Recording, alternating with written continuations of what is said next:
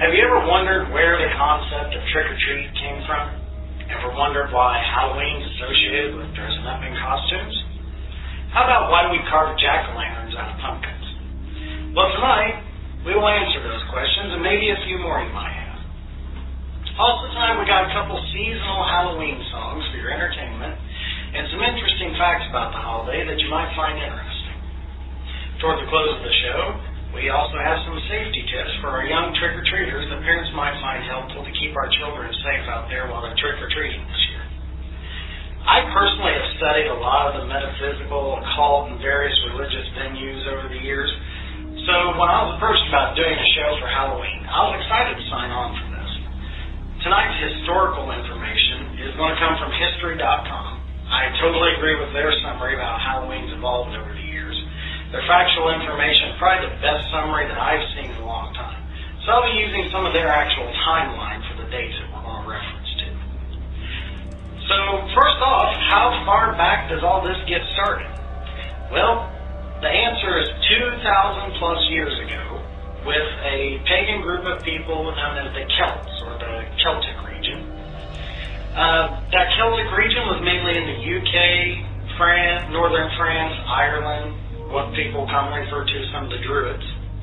Uh, the festival was called Samhain or Samhain, uh, depending on which region you would ask. And it's always held right around November 1st. Uh, it was looked at as, for the pagan culture, they considered that the marker for their new year. It marked the end of the summer, it had shorter and cooler days, and they believed spiritually that the veil was the thinnest between the living and the dead in the spiritual world. They believed that that's when it got as close as it could get to being kind of evil.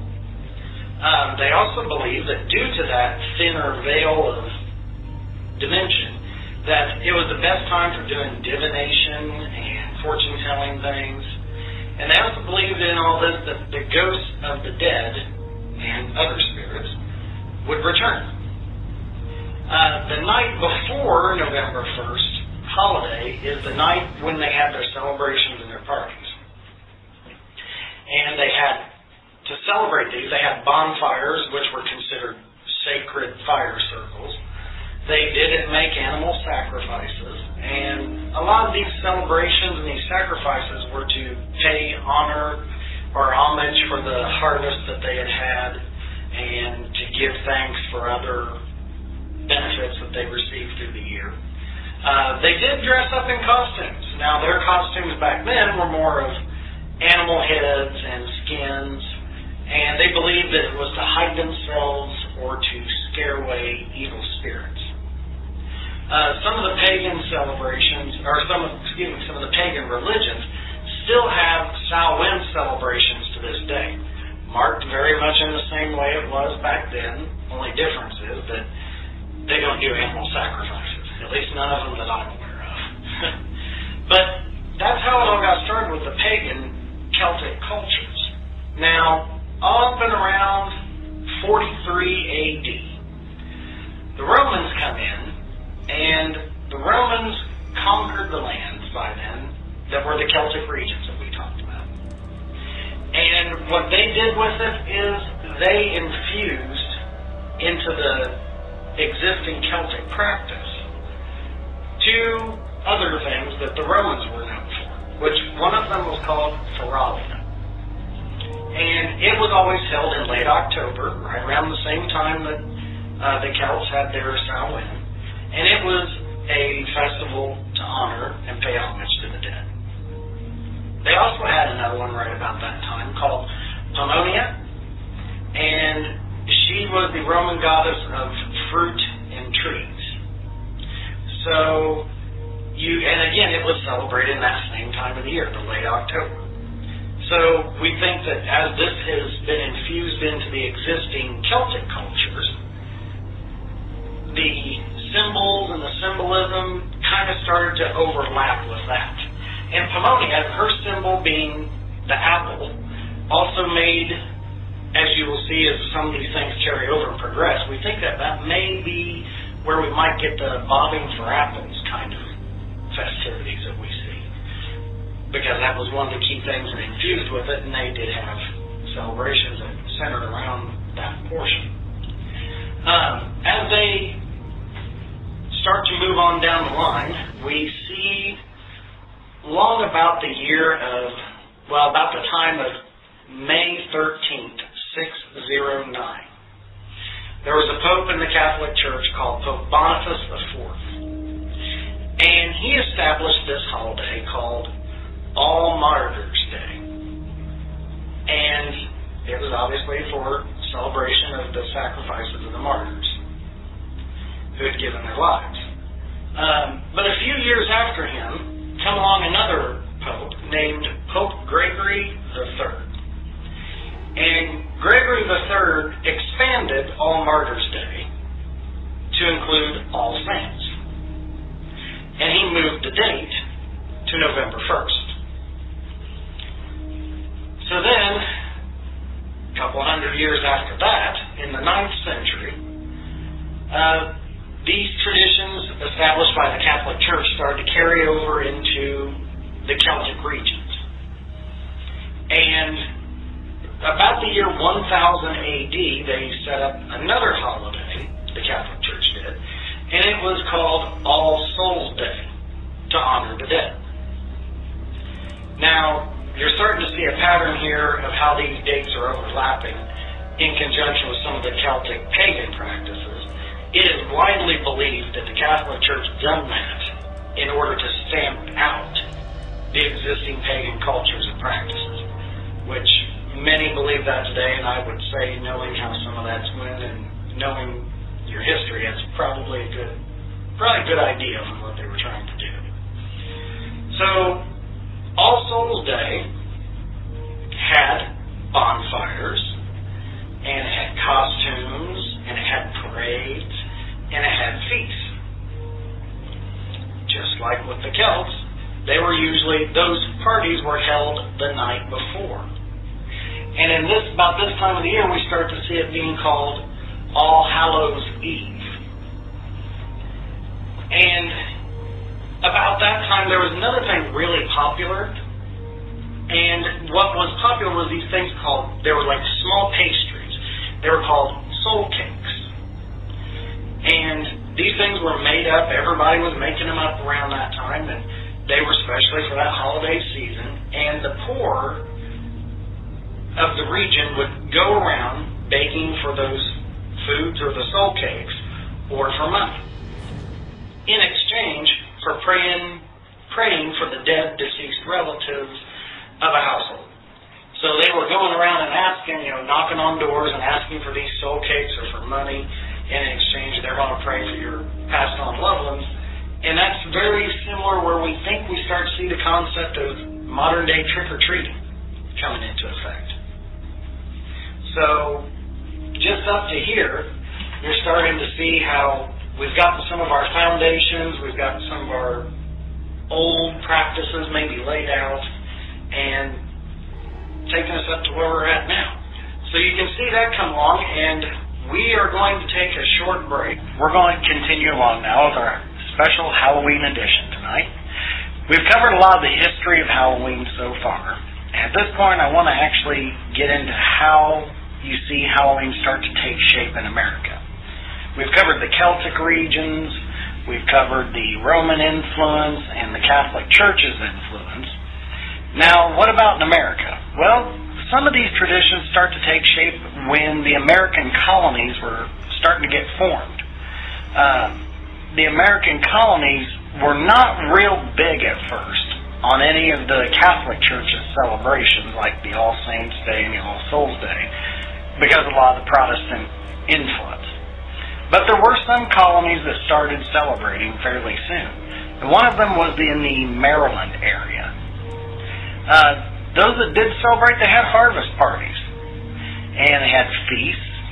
And they had dancing and singing with these parties. And they also told ghost stories about them. And they also told fortunes. They were doing more fortune telling. So you see, this is very similar going back to our Celtic practices that we originally seen. One other added thing was pranks. Pranks started to show up. Little, some of you maybe, if you're old enough, you might remember back to the day when Halloween pranks were really common, and in some places they they still keep carrying on. Um, but that's how it all started uh, here in America. But now, if we move slightly forward, around the area of 1846, that's when the Irish potato famine was going on, and you've seen a big influx over here of Irish immigrants into the United States. And when they come through, they brought their culture with them of the Halloween celebrations. And what you find there, if you remember, Ireland is one of the main regions that were originally Celtic. So you're going to see how that carries over here. They continue to have parties with costumes and going to house to house, going from house to house, asking for food or money, kind of like the old soul cake tradition. So we're starting to see more of our dressing up. We're starting to see once again more of our foundational trick or treating come into play. And the parties, when they had uh, group parties, it was usually the seasonal foods from the fall type food and harvest. Uh, there's more dressing up again in costumes and fortune telling. That was still really big there as well. Now we move into the late 1800s, and by now Halloween parties had definitely caught on. They were definitely a big thing, but they were more community oriented instead of maybe just, you know, a group of people in the country having one or maybe just a church group. It was definitely more community oriented. Um, they also had the neighborly parties as well, but they had parties for kids and parties for adults. And they had games at these parties. And of course, more food and costumes. And one of the games played at the parties was the bobbing for apples, which we can see might be a carryover from the Roman influence back around 43 AD. But the difference, the costumes in the late 1800s, they weren't really supposed to be super scary or grotesque. That's a more modern thing. Didn't catch on to a lot later. But, don't want to get ahead of myself. In the 1920s and the 1930s region, the Halloween practice had definitely solidified itself completely as a community centered holiday with all kinds of parties. Now, we told you back about in Maryland and some of our original colonies, they started have pranks and practical jokes. Well, in the 1920s and 1930s, those started to get kind of severe. And the vandalism from Halloween was starting to get kind of rough about that. So, that was one of the downfalls of it. But by the 1950s, trick or treating, going from house to house, was a full community practice. It was completely everywhere by then. And I can personally say that from relatives I've spoken to that are older relatives of mine, they talked about the Halloween pranks from way back in the 50s onward. And the pranks, some of them were elaborate, and some of them were very damaging. So the vandalism and the pranking was still pretty common back then. Uh, one of the lesser pranks was soaping windows. I know I had a relative talk about getting windows soaped on Halloween with a bar soap. They'd smear it all over your windows, and you'd get up the next day and be like, "What the heck? I can't see anything." Uh, but that's just one example of some of the pranks that you've seen going on. Now, presently today, everybody loves a good ghost story. But nowadays, our ghost stories, and you know, again, we've seen through here the other cultures and over the years, ghost stories were still something that they told. But now, they're a lot more grotesque, and you know, horror movies are certainly there for their shock values and whatever. But from since the 1950s region of time, there's not really been a whole lot of extra newness to it. The only difference is the really the costumes and maybe go with pop culture movies or things like that or whatever, but they're still really all the practices are just about the same. Now, there is one practice that's really common that you probably wonder, well, why haven't you talked about that yet? That's called the jack o' lantern. Well, that concept originally come from our Irish immigrants. Because I told you back about 1846, they had the Irish potato famine, and then they come over here from Ireland, and they brought a lot of their culture with them. Well, one of the things they brought with them was called kind of an Irish urban legend of Jack of the Lantern. And it was basically a story where this guy named Jack, who wasn't the most reputable or nicest person in the world, uh, had some dealings with the devil. And in the course of having these dealings with the devil, he kind of had to trick the devil a little bit in order to get away from him. And every time he tricked him, he said into the deal, You can't come collect my soul. So that was always his way of getting out of things, was setting up a deal with the devil where the devil would not collect his soul. Well, after a couple of run ins like this, the devil had agreed, okay, fine, I won't come collect your soul. But eventually, old Jack dies. And when he dies, God won't let him into heaven due to his dealings with the devil. And the devil said, Oh, but wait a minute. I can't collect your soul. You're going to roam the earth for eternity. And the legend says that he gave Jack a lump of coal that he could put in a carved out turnip and use that as a lantern to, right, to light his way as he roamed the earth for the rest of time. So, the Irish immigrants, when they come over here, their concept of Jack of the Lantern involved a piece of burning coal in a carved out turnip. Now, when they got here, they found out hey, America's got this really cool thing called a pumpkin. And you can carve a pumpkin a lot easier than you can carve a turnip. So that's one of the things where it caught on here is it changed, but it come from the Irish immigrants and it changed over into our instead of Jack of the Lantern, we got now Jack o' lanterns, and now they're pumpkins. So kind of your backstory there that really brings us up to uh, our present day thing. Um, I do have a few facts for you here, a few quick little facts about Halloween. And one of those is the iconic black cat. Where'd that come from? Well, you all have heard about the Salem witch trials in early America. Back then, it was believed that witches would turn into cats to avoid being seen or captured. And as we had told you in the history portion, that there were all these ghost stories. So some of that cultural aspect of the witches and the cats, that was part of the ghost story carryover that evolved into and be later associated firmly with Halloween.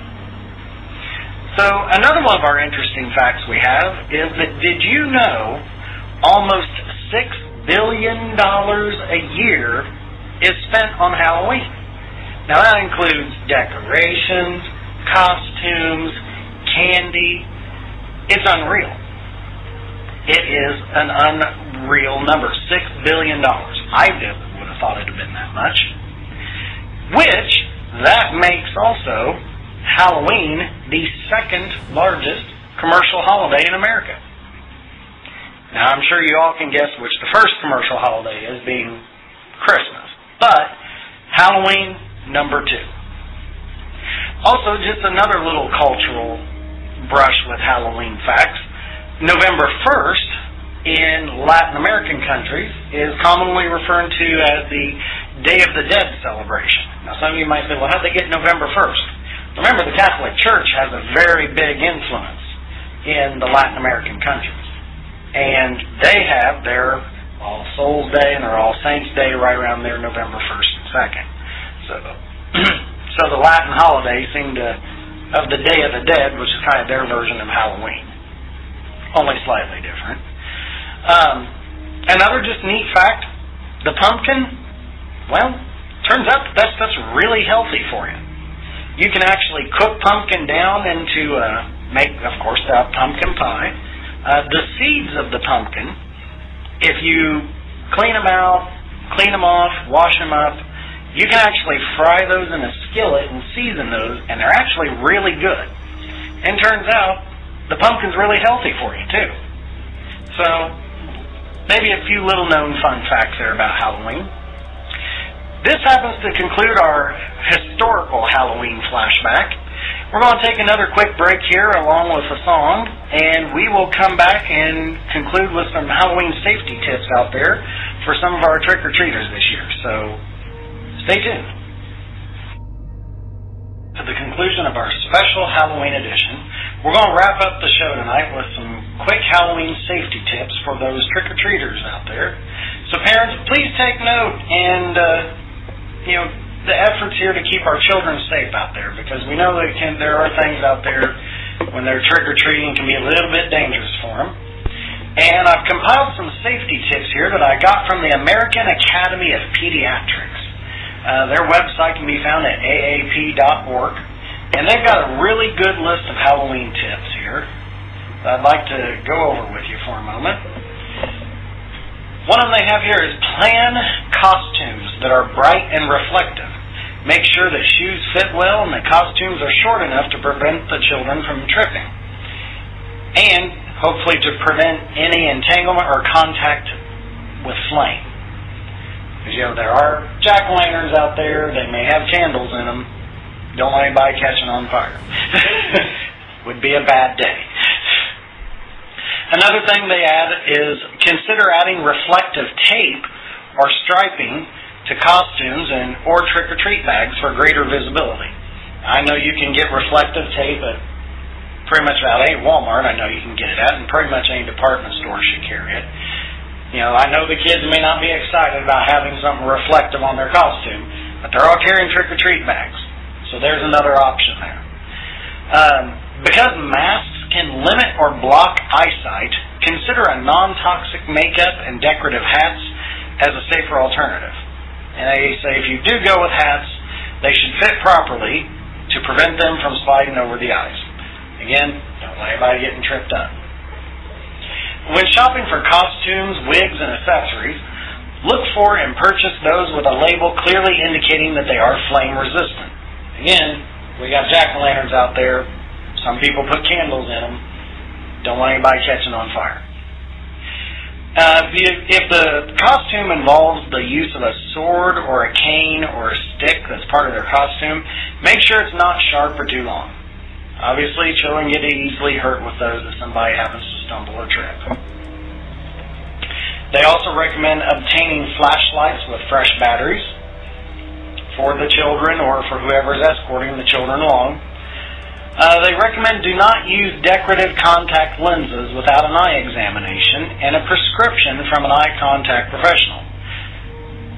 While the packaging on decorative lenses will often make claims such as one size fits all or no need to see an eye specialist, obtaining decorative contact lenses without a prescription is both dangerous and it's illegal. It can cause pain, inflammation, and serious eye disorders or infections, which could lead to permanent vision loss.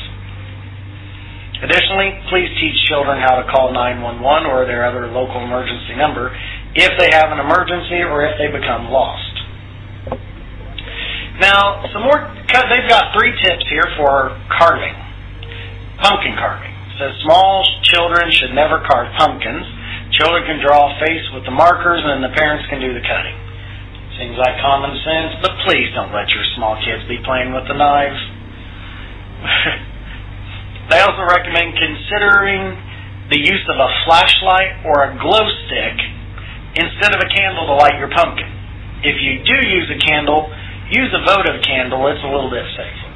Votive candles, they're small, they don't take up a lot of room, they burn out on their own fairly quickly. Also, if some of you haven't seen them, I know that you can get what's like a battery operated votive candle. And I think those things are really cool myself. And I've seen them even at dollar stores before. So that's another little alternative. Uh, kindlelit pumpkins should be placed on a sturdy table away from curtains and other flammable objects and should not be left unattended. Again, you got candles in there. We don't want the house to go down in flames. Some home safe home tips that they recommend.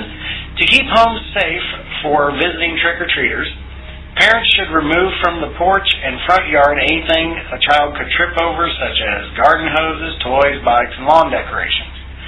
If you're going to do trick or treating, at least make it a safe environment for the kids to come into. Parents should also check outdoor lights and replace any burned out bulbs. Again, just better visibility. We don't want anybody to trip or get hurt. It says also wet leaves or snow should be swept from sidewalks and steps. Wet leaves, guys, that stuff can be as slick as ice. You hit one at the right time, you can go down in a hurry. Uh, also, restrain pets so they do not inadvertently jump on or bite a trick or treater. Even if your pet's the little Sparky, the friendliest dog in the whole wide world, he may still want to jump and play on the kids, and you know, some kids are terrified of animals. So please re- make sure your pets are securely and safely put away. While kids are on the trick or treat trail, it recommends a parent or responsible adult should be accompanying the young children on their neighborhood rounds. If you should happen to have older children that are going alone, plan and review the route that's acceptable to you agree on a specific time when they should return home. Also, only go to homes with a porch light on and never enter a home or car for a treat. Please reiterate that to your children. Uh, because pedestrian injuries are most common injuries to children on Halloween, remind the trick or treaters of some points here. Staying in a group and commu- communicate where they will be going to. Carry a cell phone for quick communication. Remain on well-lit streets and use always use the sidewalk. If no sidewalks available, walk at the far edge of the roadway facing traffic and never cut across yards or use alleys. Only cross the street as a group in established crosswalks as recognized by your local communities and never cross between parked cars or out of driveways. If you cut between a car, oncoming traffic may not see you. And we don't want anybody to get hit. Don't assume that, as a pedestrian, do not assume that you have the right of way. Motorists can have trouble seeing trick or treaters. Just because one car stops doesn't mean that others will. Please be vigilant of your traffic. Uh, law enforcement authorities should be notified immediately if you happen to see anything suspicious or anything that you believe is unlawful, please report that to your local law enforcement entities. And the last couple tips here on a healthy Halloween. Parents, a good meal prior to the parties and trick or treating might discourage your youngsters from filling up on the Halloween treats. They may thank you, but later for not having an upset stomach. Uh, consider purchasing non food treats for those who visit your home such as coloring books or pens and pencils. I know one person personally that was giving out little like packages of glow stick lights. Kids love those. Uh, wait until children are home to start to sort and check their treats. Parents, though tampering is rare, responsible adults should always closely examine all of the candy and treats and throw away anything that might be spoiled or unwrapped or suspicious in any way. And also, last but not least, parents try to ration the tweet, treats out for the following uh, the Halloween candy. You know, we don't want them to gorge on it and make them sick. And just try and ration it out with them. And those are the tips that are recommended by the American Academy of Pediatrics. We sure do appreciate that resource. This has been our special Halloween edition.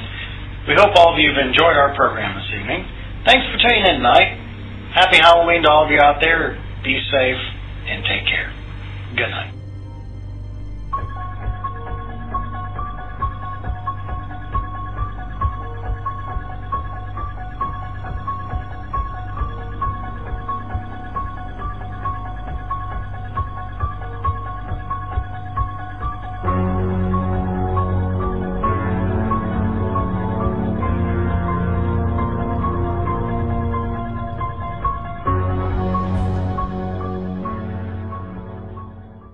When it comes to building and financing stronger businesses, Apollo does the heavy lifting by providing customized capital solutions to drive innovation and growth.